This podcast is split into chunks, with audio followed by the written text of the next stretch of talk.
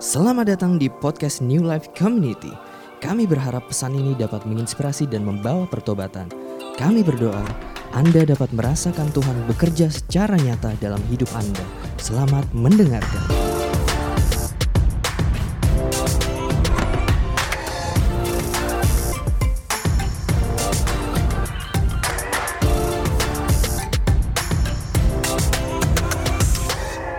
Oke, judul khotbah hari ini sama dengan tema bulanan, re-establish atau perombakan atau sebuah pembenahan yang Yesus lakukan uh, di minggu menuju kematiannya di kayu salib.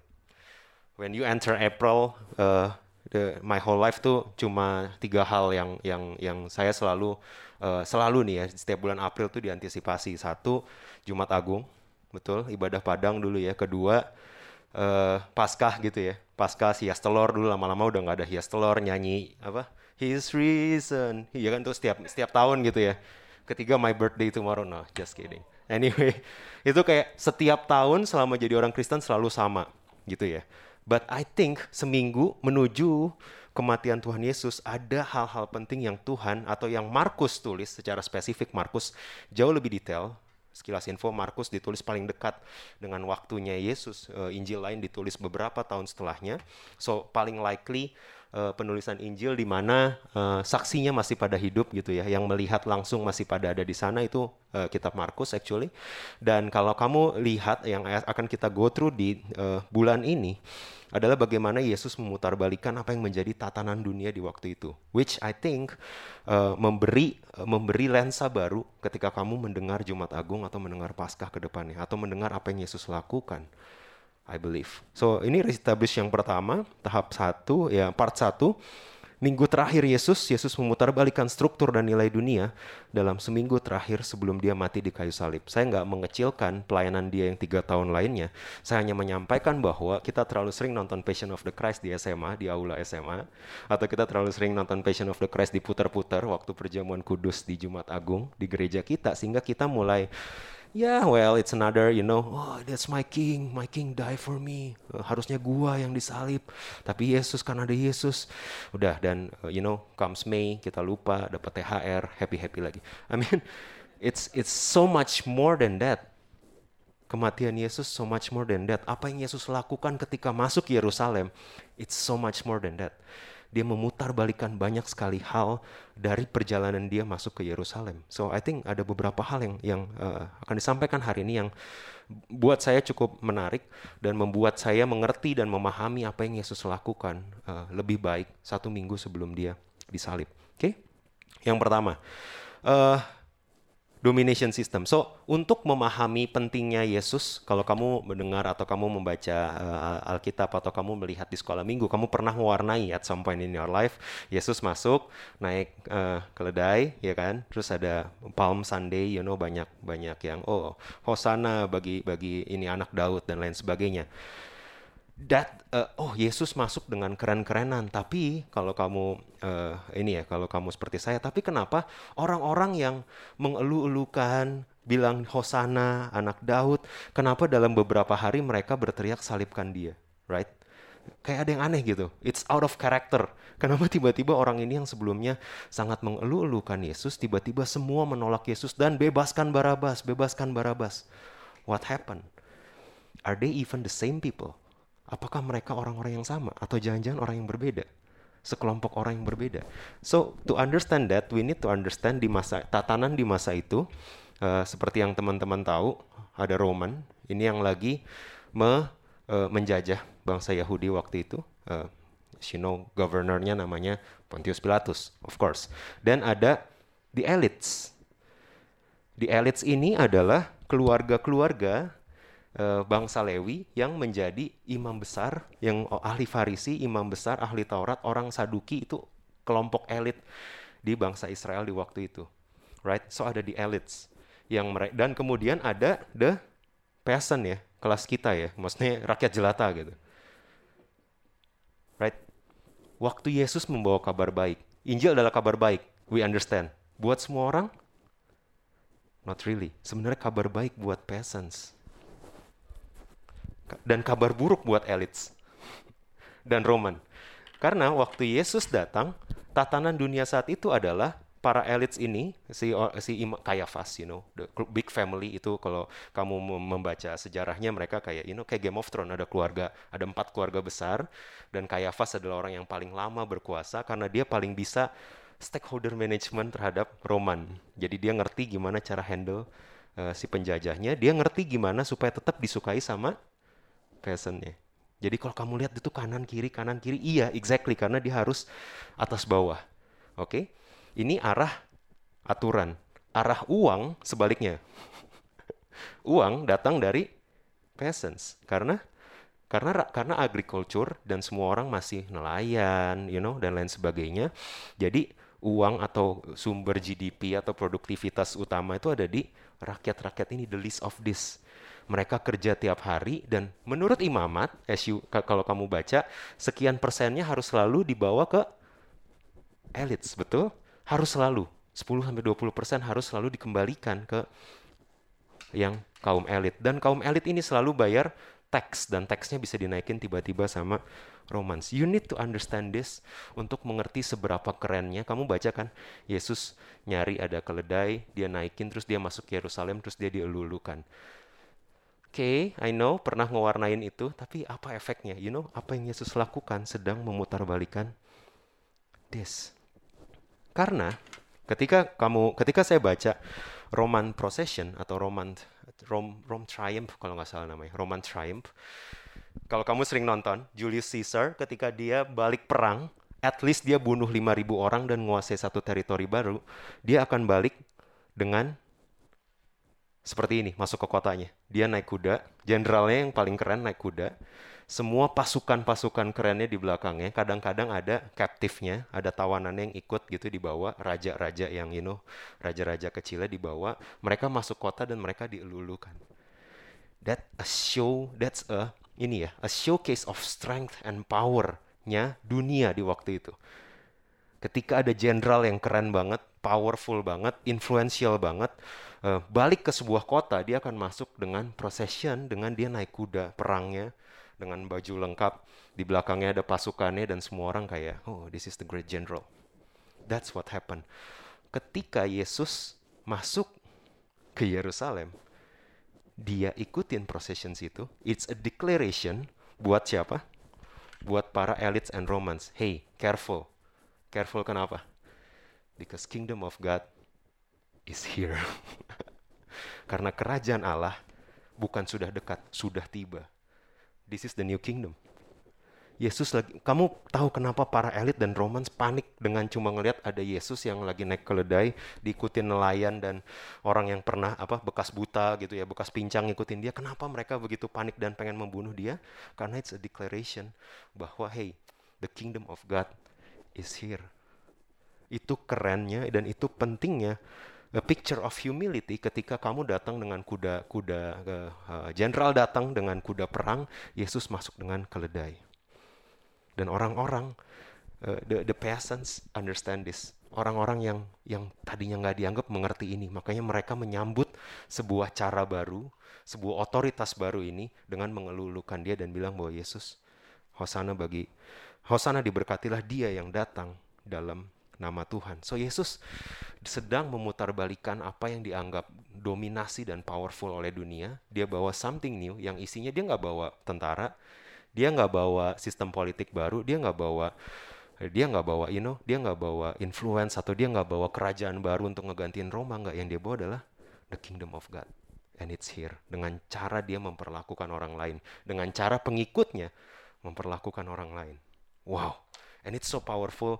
Bahkan I mean seriously buat orang Roma buat Pontius Pilatus gitu orang Romawi di zaman itu sama para elites dia bisa apa emangnya Yesus nggak pernah uh, komen. Bahkan uh, ada you know ada yang potong telinga aja dibalikin gitu sama dia ya kan? Dia nggak pernah komen violence.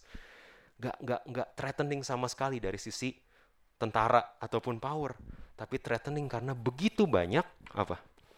Orang yang mendengar ini dan melihat kingdom of God sebagai kabar baik so ini yang sedang Yesus lakukan nah saya mau highlight satu peristiwa leading to this yang uh, saya rasa uh, bukan cuma membuat kita memahami situasi di zaman itu, tapi lebih jauh membuat kita bisa reflect where we are today sebagai pengikut. We call ourselves pengikut Kristus, where we are today. Oke, okay? jadi di kitab Markus switching gear, ada ada beberapa nubuatan tentang kematian Tuhan. Kamu kalau lihat waktu Yesus ditangkap dan Yesus mati kayak semua muridnya panik dan mereka nggak percaya bahwa dia bangkit as if mereka tidak tahu bahwa Yesus akan mati. Betul? Kalau kita baca di Markus berapa kali Yesus bilang ke mereka bahwa aku akan mati, in three days aku akan bangkit. Tahu berapa kali? Tiga kali. Di tiga kesempatan berbeda, Yesus sampaikan ke murid-muridnya dan semua yang mengikuti dia bahwa dia akan mati, tapi dia akan bangkit di hari ketiga. Di ada ada tiga nubuatan, kita akan go through one by one. Nubuatan, ada reaksi murid yang ini akan saya highlight ya nanti. Ini mirip dengan reaksi kita sebenarnya. Ada reaksi murid dan ada respon Yesus setelahnya. Oke, okay? nubuatan. Nubuatan pertama di Markus 8 ayat 31 mulailah Yesus mengajarkan kepada mereka bahwa anak manusia harus menanggung banyak penderitaan dan ditolak oleh tua-tua, imam-imam kepala, dan ahli Taurat. Lalu dibunuh dan bangkit sesudah tiga hari. Hal ini dikatakannya dengan terus terang. Right? Si Markus sudah gemes nih. Eh guys, seingat gue Yesus sudah ngomong. gitu kan. Dia kayak, Yesus katakan dengan terus terang gitu. I mean, it's a emphasize dari Markus bahwa, hey, dia udah ngomong gitu. Nubuat kedua, di Markus 9, Yesus dan murid-muridnya berangkat dari situ dan melewati Galilea. Ini perjalanan mereka menuju Yerusalem. Tempat Yesus tahu dia nggak akan keluar dari Yerusalem karena masuk Yerusalem dia tahu dia harus mati. This is the last city yang dia akan masuk. So perjalanan melewati Galilea belum masuk Yerusalem, Yesus tidak mau hal itu diketahui orang lagi ngomongin dia sebagai Mesias sebab ia sedang mengajar murid-muridnya. Ia berkata kepada mereka, Anak manusia akan diserahkan ke dalam tangan manusia, dan mereka akan membunuh dia, dan tiga hari sesudah ia dibunuh, dia akan bangkit. Twice. Tiga hari sesudah dibunuh, dia akan bangkit. Mereka tidak mengerti perkataan itu, namun segan menanyakannya kepadanya. Nubuat ketiga, tiga kali Yesus nubuatin. Di Markus 10, sekali lagi Yesus memanggil kedua belas muridnya dan ia mulai mengatakan kepada mereka apa yang akan terjadi. Sekarang kita pergi ke Yerusalem dan anak manusia akan diserahkan kepada imam kepala dan ahli Taurat. Dan mereka akan menjatuhkan dia hukuman mati. Dan mereka akan menyerahkan dia kepada bangsa-bangsa yang tidak mengenal Allah. Oh, it's getting specific. Nubuatan Yesus. Bangsa yang tidak mengenal Allah dan ia akan diolok-olokan, diludahi, disesah, dan dibunuh. Dan sesudah tiga hari, ia akan bangkit. Do you, can you understand bahwa Tuhan kita God of space and time? He even knows apa yang akan dilakukan sama orang-orang itu loh. Yesus bahkan tahu apa yang akan orang Romawi lakukan ke dia, diolok-olok, diludahi, disesah dan dibunuh. Ya, yeah, you you uh, you read enough Bible atau nonton Passion of the Christ enough, you know that actually happen, right? Itu beneran terjadi kan. Itu yang Yesus katakan. Oke, okay. oke. Okay. Imagine kamu punya orang yang sangat kamu uh, kagumi dan kamu ikuti, gitu, manajer kamu. Aku akan resign gitu ya dalam tiga hari, gitu ya, ya, ya. Terus, ya, terus kamu kayak, kamu oke, okay, respon kamu apa? Lah nanti yang ngerjain siapa? Bener gak? Kalau nggak ada lu yang ngerjain X siapa? Kalau nggak ada lu yang ngerjain Y siapa? Nanti yang mikirin perkembangan karir gue, performance review gue sama siapa? Bener gak? Kalau your, you know, whomever lah, your boss, your manager datang dan bilang aku akan pergi sebentar lagi, gitu ya. Aku nggak ada lagi di sini. Aku akan resign. I will go gitu. Itu kan jadi pertanyaan kamu kan. Now let's see apa respon murid Yesus. Respon ke satu. Tetapi Petrus menarik Yesus ke samping dan menegur dia. Are you crazy, dude? Karena Petrus punya this expectation bahwa Tuhan adalah Mesias. Dan Mesias supposedly melepaskan mereka dari bangsa Romawi. We good. Dia punya ekspektasi Yesus harusnya membuat kita kembali menjadi bangsa besar seperti zaman Daud. Mesias supposedly membuat Israel lebih jaya dari masa Daud. How come kamu bilang kamu akan mati? So Petrus yang punya ekspektasi punya mimpi, punya promise yang dia pegang, punya purpose yang dia pikir, oh ini dia nih, is, ini nih orang nih. Kalau badai aja tunduk sama dia, apalagi orang Romawi, iya gak sih? Orang Romawi aja disuruh budaknya disuruh sembuh-sembuh gitu sama dia, ya kan? This guy nih, ini nih the real, nih legit nih gitu. Dia the hashtag legit gitu ke orang-orang gitu ya. Cancel your Roman overlord, this is the legit lord gitu kan ya. Dia udah dia udah sangat bangga dan sangat berharap bahwa ini adalah Mesias yang dinanti untuk melepaskan mereka dari jajahan. But ketika Yesus bilang anak manusia akan diserahkan dan mati, Petrus menarik Yesus ke samping dan menegur dia. Itu respon pertama. Baru respon pertama. Kalian tahu respon untuk nubuatan kedua? Respon kedua, Markus 9. Kemudian tibalah Yesus dan murid-muridnya di Kapernaum. Ini habis Yesus bilang dia diserahkan ya. Ketika Yesus sudah di rumah, ia bertanya kepada murid-muridnya, apa yang kamu perbincangkan tadi di tengah jalan? Tetapi mereka diam, sebab di tengah jalan tadi mereka mempertengkarkan siapa yang terbesar di antara mereka. Can you imagine? Yesus baru bilang dia anak manusia akan diserahkan dan akan mati. Dan apa yang apa yang murid-muridnya bicarakan setelah itu? Kita gimana kalau nggak ada Yesus? Apakah dia bisa menyertai kita? Tiga hari kita harus gimana? Waktu nunggu dia bangkit. Should we hide? Enggak, enggak, enggak. Mereka nggak ngomongin itu. Mereka ngomongin apa? Who's the most successful among us?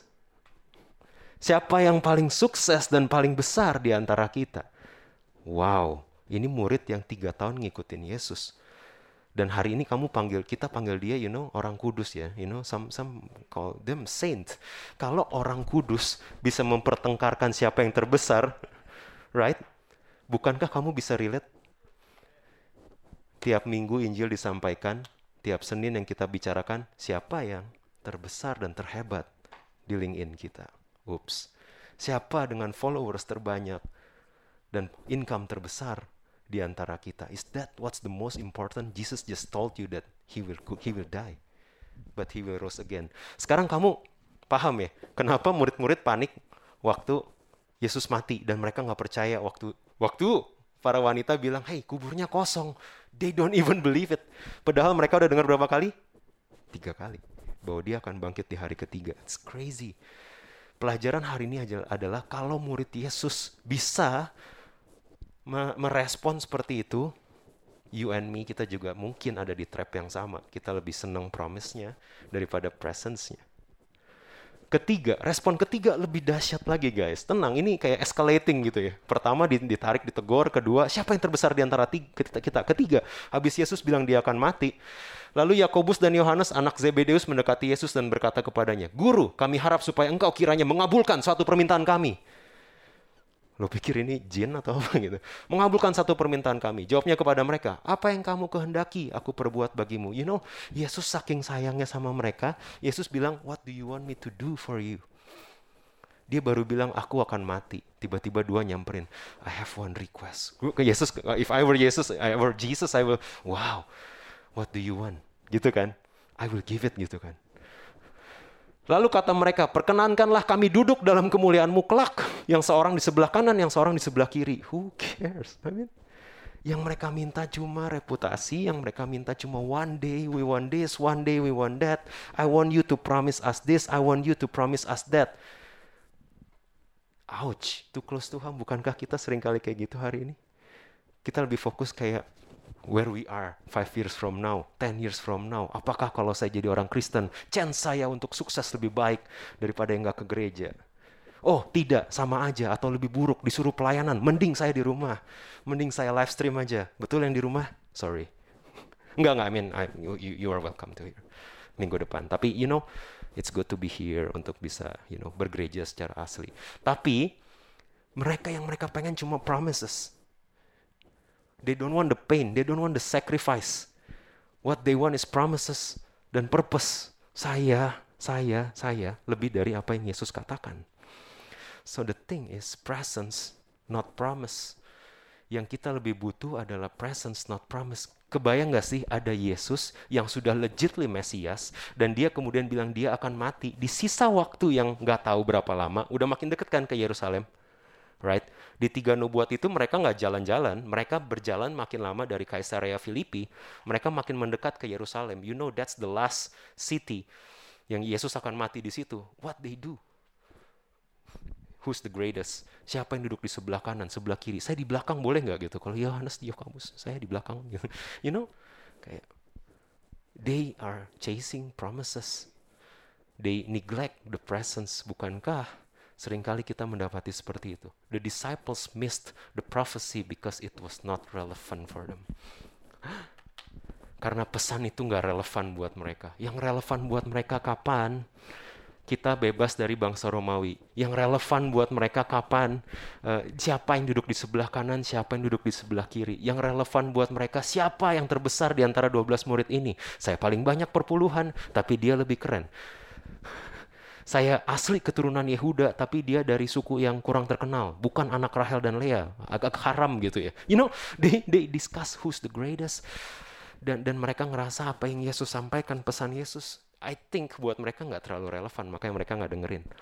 Ups, bukankah hari ini kita setengah mati cari khotbah yang relevan kalau NLC terlalu banyak buka ayat dan I find something else yang you know easier to digest. Kalau baca Alkitab terlalu capek, I will find 15 menit motivational sermon yang bisa make, make me feel good because it's relevant. Hati-hati karena murid tidak mendengar, karena ini tidak sepertinya tidak relevan. And it is, it is not relevant buat ini tidak relevan buat mereka. Why? Because it's not about them.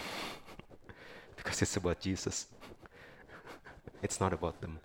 So, kalau kita lihat ada Jesus, ada invitation yang Tuhan berikan buat murid-murid dan ada bagaimana murid-murid merespon. Invitasi dari atau atau undangan dari Tuhan adalah things that you can do, things that they have for God today. Apa yang Tuhan nggak pernah minta yang nggak ada. Come on, kamu cari di sepanjang Injil. Ada 5.000 5.000 orang yang kelaparan. Apakah kita suruh mereka pulang biar mereka makan? Yesus nanya apa? Apa yang ada pada padamu? Isn't that true? Apa yang ada padamu? Apa yang bisa kamu lakukan? Oke, okay. oh saya sudah semalam-malaman mencari ikan, menebar jala dan gak dapat. Apa yang bisa kamu lakukan? Tebar sekali lagi. Obedience, things that they can do, things they have for God. Kenapa mereka lakukan? Karena Yesus yang suruh dan kapan? Today.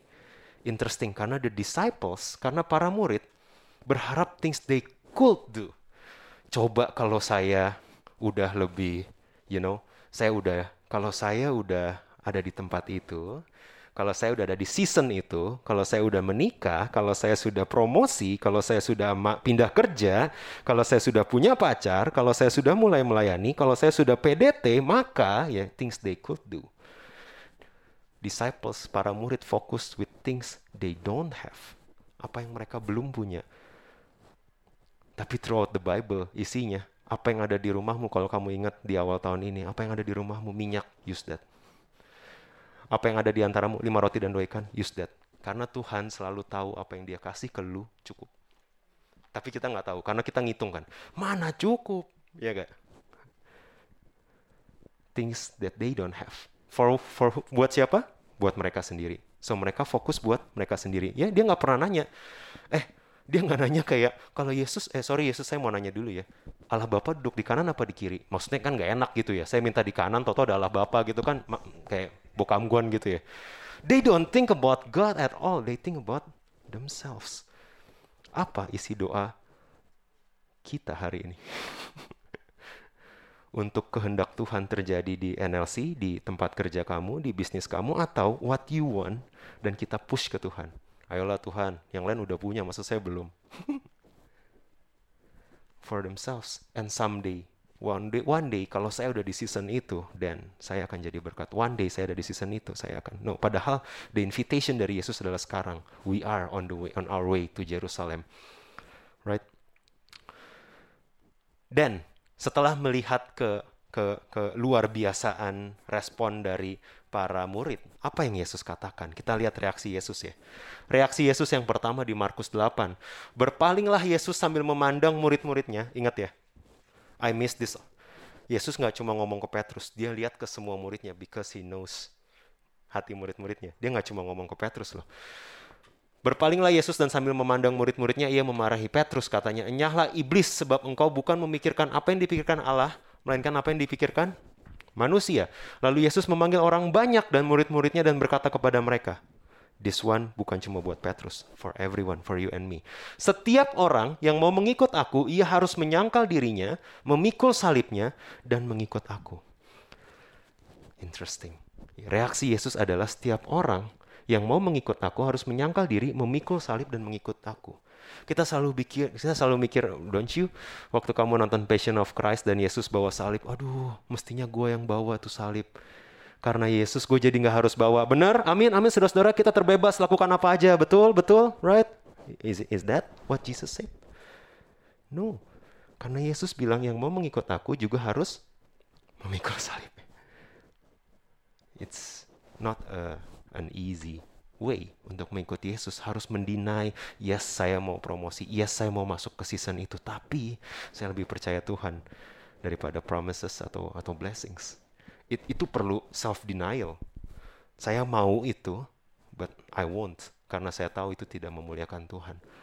Memikul salib a full submission itu diperlukan. So ini reaksi Yesus karena siapa yang mau menyelamatkan nyawanya, ia akan kehilangan nyawanya. Tetapi barang siapa kehilangan nyawanya karena aku dan karena Injil, ia akan menyelamatkannya. Apa gunanya seseorang memperoleh seluruh dunia, tapi ia kehilangan nyawanya karena apakah yang dapat diberikannya sebagai ganti nyawanya? Yesus lagi bilang, ini a hint bahwa the disciples will die. Mereka akan mati karena Yesus. Dia lagi bilang, don't worry kalau kamu kehilangan nyawa. Reaksi kedua, ketika orang-orang bertanya, siapa yang terbesar di antara kita? Reaksi Yesus Markus 9 ayat 35. Yesus duduk dan memanggil kedua belas murid, katanya kepada mereka, Jika seseorang ingin menjadi yang terdahulu, hendaklah ia menjadi yang terakhir dari semuanya dan pelayan dari semuanya. Nggak, panggilan Yesus bukan substitution. Dia nggak cuma lagi ngegantiin kamu mati. Dia minta submission. Dia minta, oh kalau kamu mau jadi yang terdahulu, hendaklah kamu menjadi pelayan buat semuanya. Pelayan can be anything, betul. Pelayan can be kamu kamu lagi capek, ada teman yang mau curhat dan kamu harus dengerin dan doain. Itu pelayanan. Pelayanan adalah datang ke sini dengan COVID yang belum turun-turun amat, di mana orang-orang masih enak-enak uh, apa namanya ibadah di rumah, dan kamu harus datang pagi-pagi, kulik lagu, siapin everything. Ini pelayanan. Yang menjadi terdahulu harus menjadi pelayan dari semuanya. I, I think one day when we meet in heaven, we will be surprised siapa yang lebih terdahulu dan siapa yang lebih terkemudian when we see each other. Reaksi ketiga, ketika ada yang minta duduk di kanan, duduk di kiri gitu ya. Kamu bioskop apa gitu ya. Markus 10 38, kata Yesus kepada mereka, kamu tidak tahu apa yang kamu minta. Dapatkah kamu meminum cawan yang harus kuminum dan dibaptis dengan baptisan yang harus kuterima? Hey, Yesus nggak lagi ngomong uh, perjamuan kudus ataupun lagi baptisan air enggak. Yesus lagi bilang, "Hey, ada cawan yang menungguku, you know. Kalau boleh biarlah cawan ini berlalu daripadaku." Betul? Dia lagi lagi metafor itu sebagai cawan dan dia bilang, "Kalau kamu duduk di sebelah kananku, kamu harus minum cawan yang harus kuminum."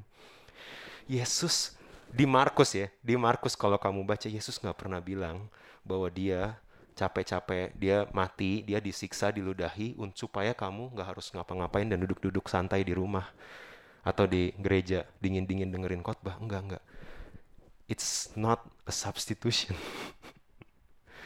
Kamu harus dibaptis dengan baptisan yang aku terima. Kamu harus minum cawan yang aku terima. Ketika kamu menyangkal diri kamu apa yang kamu inginkan dan mengganti dengan apa yang Tuhan pengen kamu sedang minum cawan yang harus ku minum kata Yesus tetapi Yesus memanggil mereka lalu berkata lagi, kamu tahu bahwa mereka yang disebut pemerintah bangsa-bangsa memerintah rakyatnya dengan tangan besi. Understand now? Yesus lagi call out ini. Mereka memerintah rakyatnya dengan tangan besi. Dan pembesar-pembesar menjalankan kuasanya dengan keras atas mereka. Tidaklah demikian di antara kamu. Barang siapa ingin menjadi besar, hendaklah ia menjadi pelayanmu. Oh, interesting. Karena sebelumnya, it's, you know, uh, top down Betul? Kekuasaan dari atas ke tengah ke bawah gitu kan.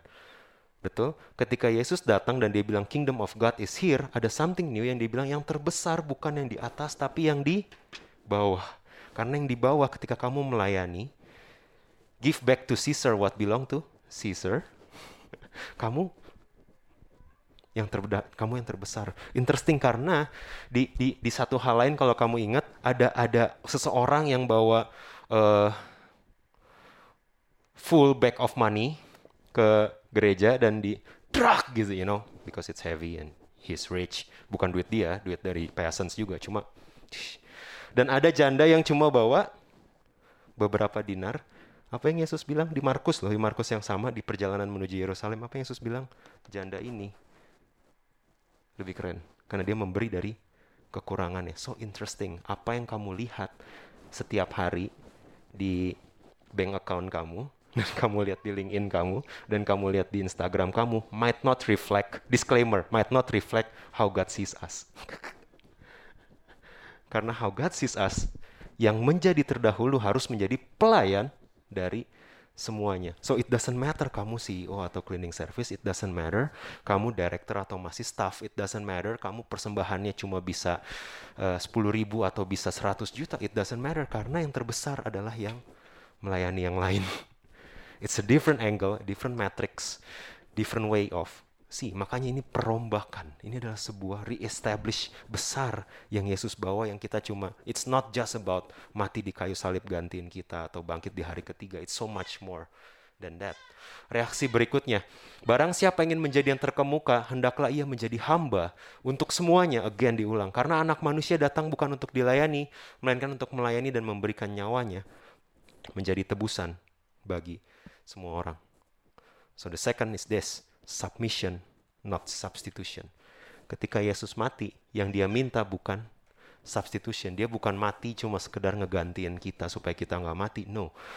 Waktu dia mati dia lagi ngasih contoh. Waktu dia datang ke Yerusalem dia bukan bilang nih nih karena gue ngegantiin lo, lo nggak perlu mati kayak gini. Nggak dia nggak ngomong gitu.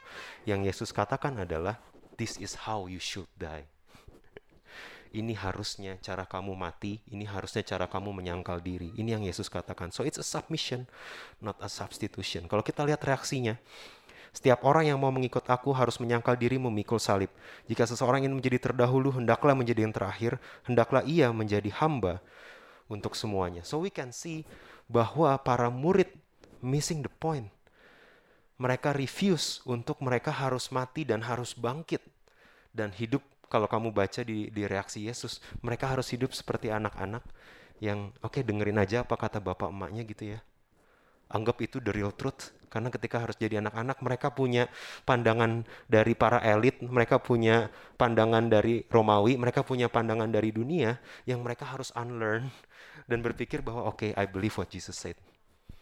Harus seperti anak-anak dan a servant harus melayani satu sama yang lain So I encourage you, I don't care kamu melayani di NLC atau enggak, I encourage you to start serving wherever you are in any church that you feel you like it.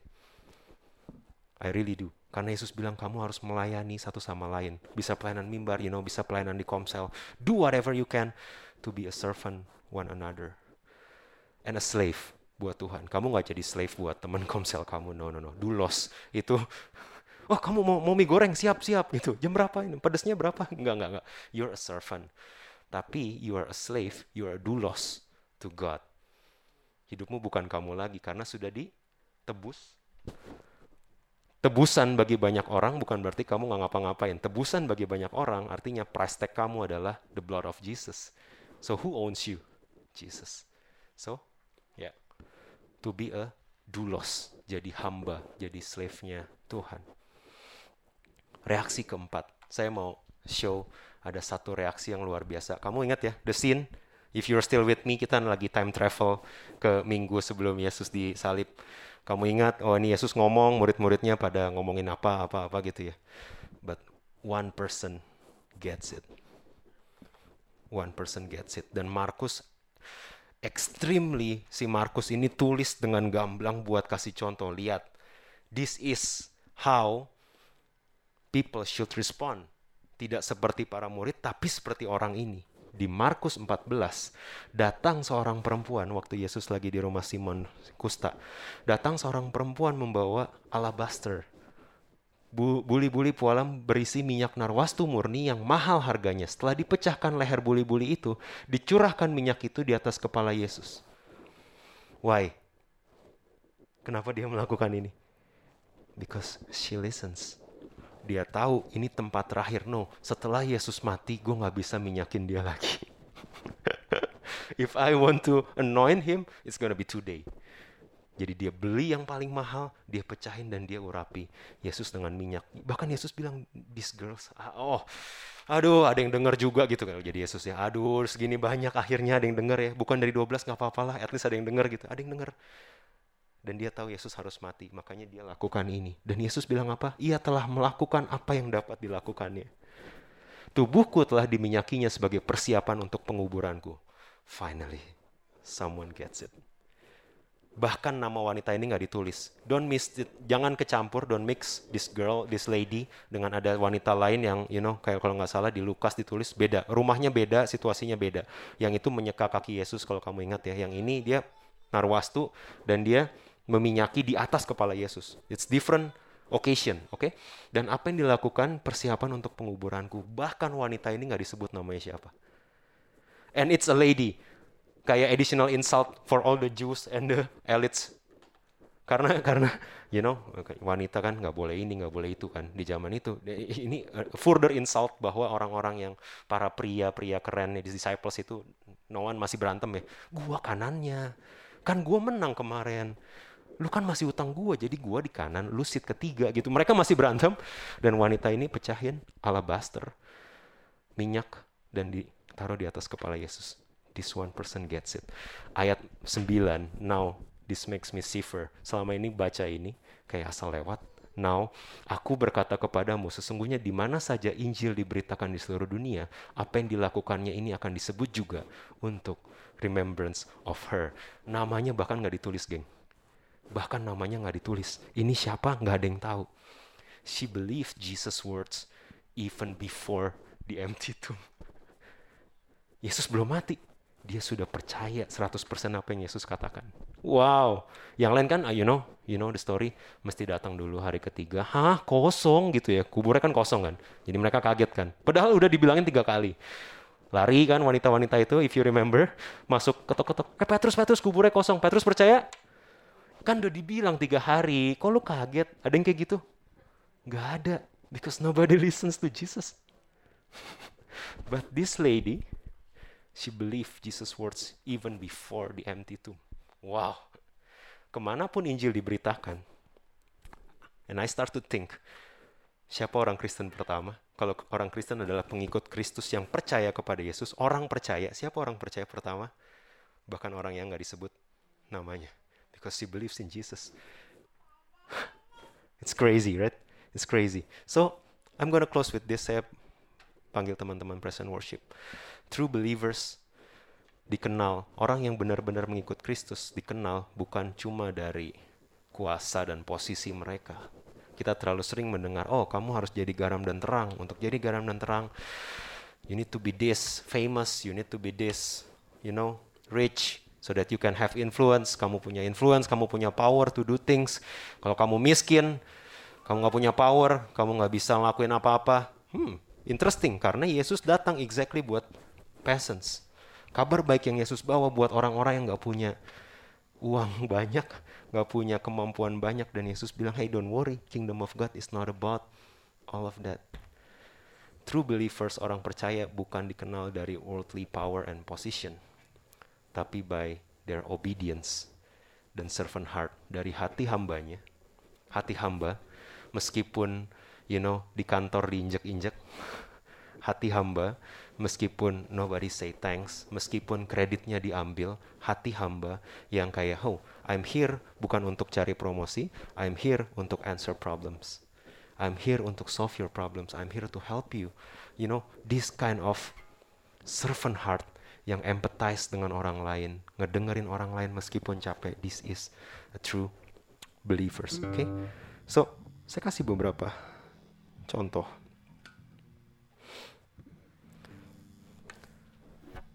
dua poin hari ini, kalau kamu merasa kekristenan tidak lagi relevan setelah pandemi, you know, oh nggak ke gereja ternyata sama aja, lebih maju malah gitu. For some nggak ada bedanya. Ya dulu ke gereja sih gue, cuma sekarang udah nggak. Ya, ya sama aja lah. Gue bisa gereja kok. Gereja di mana? Online. You know, YouTube is a church now. gereja di mana? YouTube. Gereja di mana? Spotify. That's so funny.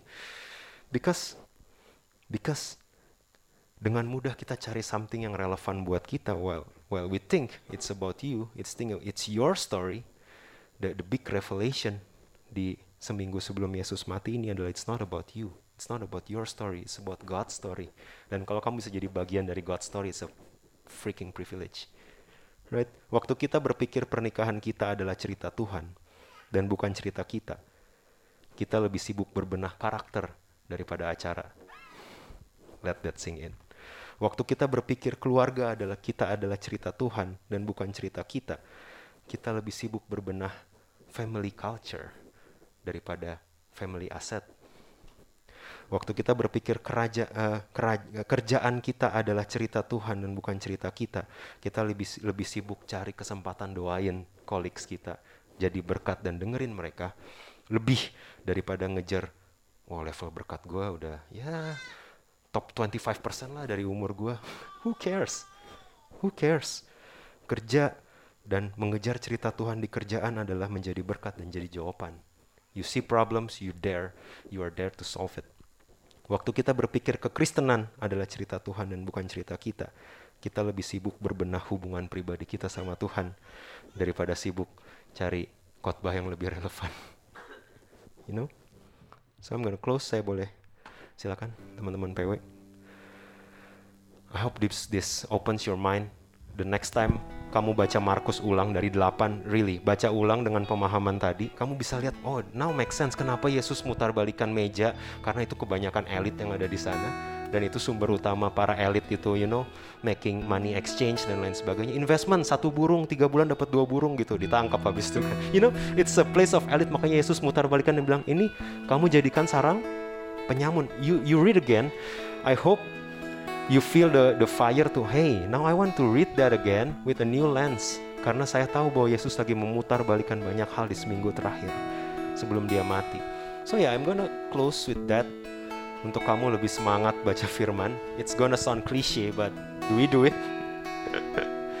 right? Dan yang kedua, Hal yang kedua adalah servant heart, hati hamba. Saya berdoa setiap kita punya hati hamba. Uh, the servant leadership staff is real dan itu Yesus yang bawa dengan dengan sebuah sebuah agenda untuk memutarbalikkan dominasi dunia. Dia bawa servant leadership dan that ya what we should apply di kerjaan kita, di keluarga, di pelayanan. Punya hati hamba. Okay. Terima kasih sudah mendengarkan podcast ini. Kami berdoa Anda diberkati melalui pesan yang telah disampaikan. Mari sapa kami melalui Instagram @newlifec dan bagikan pesan ini supaya lebih banyak orang yang diberkati.